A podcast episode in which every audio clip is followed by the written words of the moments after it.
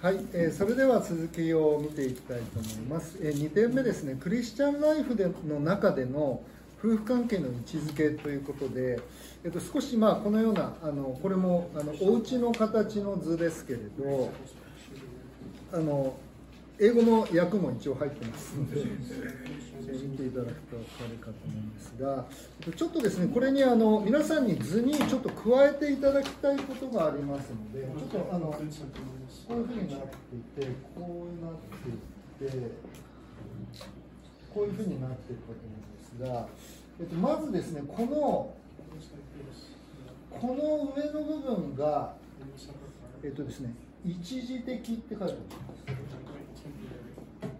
この部分っていうのは地上だけの恵みです。そしてこの部分っていうのは、えっと永続的ですね。永遠です。ですので私たちの魂私たちの心というのは、まあ、この肉体が滅びても残るわけですね。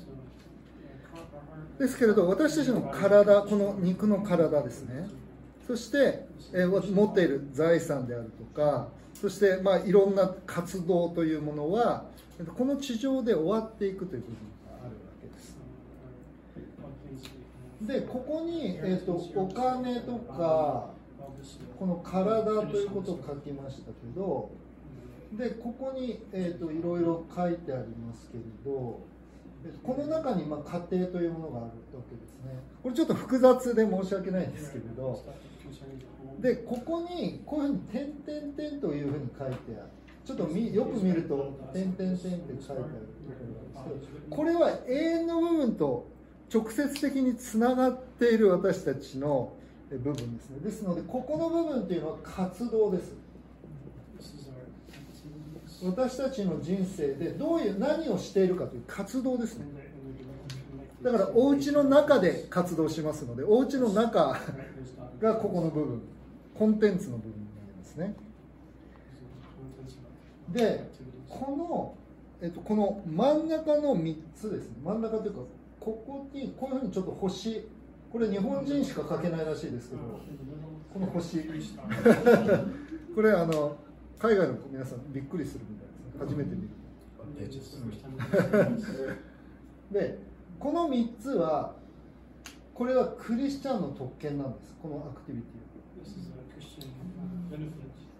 クリスチャンしかできないこと。これは今私たちが持っている交わり。クリスチャン同士の交わりですね。これフェローシップです。そして教会。教会に来る。教会で礼拝し教会で交わり教会で牧師から牧会されるとかそれもあのクリスチャンしかできないこと。そしてデボーション個人的に神様と時間を過ごす。聖書を読む祈る黙想する。これらのことはクリスチャンの特権なんです。そして、えーこれらの、まあ、この魂の部分もそう。全体的にこれ全てが恵みなんだっていうことです。神様の恵みです神様が恵みとしてくださっているまああの与え与えられているものっていうことですね。賜物です。神様からのギギフトというかあのブレッシング、まあ、祝福というふうに言っているわけですね。でここに、まあ、家庭というものをあの書き書いてあります。でここで皆さんに考えていただきたいんです。でこれは別になんか聖書にこういうふうに書いてあるわけじゃなくて私考えただけです。ですけど、まあ、この図はある意味聖書的と言っていいと思いますね。永遠の部分と一時的なものということとそしてクリスチャンだけに与えられている特権。で考えてみていただきたいのは全体に影響を与えるものは何かということです。全体に影響を与えるもの。この部分っていうのは地上で、まあ、家でこの土台の部分っていうのは見えないわけですけどここが一番大事なんですよ信玄の4章23節にはあの何を守るよりも自分の心を守る。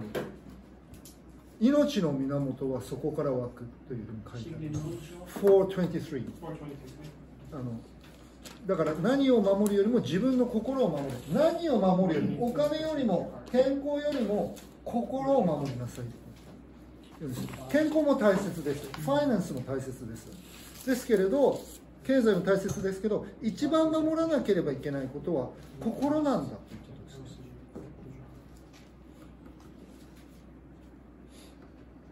ですので夫婦の関係を良くしたければまず自分の心が良くならないといけないんですよ。で私は最近なんでか分かんないんですけど、まあ、主の導きによってクリスチャンの方のクライアントがどんどん増えてきてるんですね。しかも夫婦でカウンセリング受けたいって。言ってこられるんですで彼らが言うのはあのずっとこのこっちの話なんですよ。なんか家事がうまくいかないとか子育てでも部屋がぐちゃぐちゃだとかなんか奥さんがお金使いすぎて貯金がないとか。でも聞いてて問題は本当は自分たちの心の問題であり罪の問題なんだけどそこに行かないんですね話が。神様が出てこない。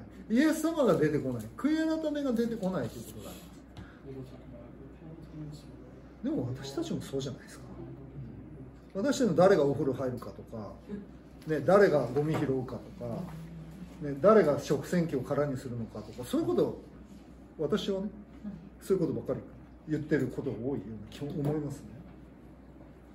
ですけど私はイエス様のようか。私はキリストが使えるように使えているだろうか。こっちですね。私の心はどうなんだろうか。私の心は家内に対する愛に満ちているんだろうか。ということを考えなければいけないんだけれどこっちを考えている。だから皆さんが今日ここにいることは本当に意味があるんです。なぜならこの魂に直結することをやってるんでこの教会とか。この教会の学びとかっていうのは私たちの永遠に関係することなんです。私の心が夫婦関係を学ぶことによって私の魂がイエス様のように変えられていきますので。それは持っていけるんですよ天国に。私たちの心イエス様のように変えられた部分は持って帰持って帰れるというか天国に持って帰れるんで。ですからだからデボーションが大事なんです。とかあの交わりが大事なんです。よねで私はさっきからねあの兄弟とも交わりましたし兄弟とも交わりました。このちょっとしたクリスチャン同士の交わりで魂に何かが刻まれていくんです。ここが。ここに影響がある。そしてここに刻まれた何かは絶対に消えないんで。何人かの兄弟姉妹が言ってくださいました。今日のメッセージを聞いて私はもう本当に変えられた、まあ、目が開かれたと言ってくださった方だと思いました。その目開かれた目はもう閉じられないんです。なぜならここに刻まれてる変化なのでだからどれほど私たちがイエス様との関係を大切にしなければいけないのか。どれほど私たちの魂の牧者であるイエス様と近く歩むということが実際の夫婦関係には不可欠なことなのかということが、ま、この図から分かるわけですね。私たちは覚えたいんです。自分の優先順位はどこにあるか。昨日の一日を振り返ってみて先週の1週間を振り返ってみて過去の1ヶ月もしくは過去の半年1年間を振り返ってみてどれほど私は教会の礼拝もしくは教会の奉仕を大切にしてきただろうかもしくは兄弟姉妹との交わりをかけがえのないものとして重んじてきただろうかもしくは日々のデボーションイエス様と共に歩む歩みをどれほどの大切なこととして取り扱ってきただろうかということを考えたいですね。ですので夫婦関係に問題があったら問題は夫婦関係じゃないということなんです。問題は私の心なんです。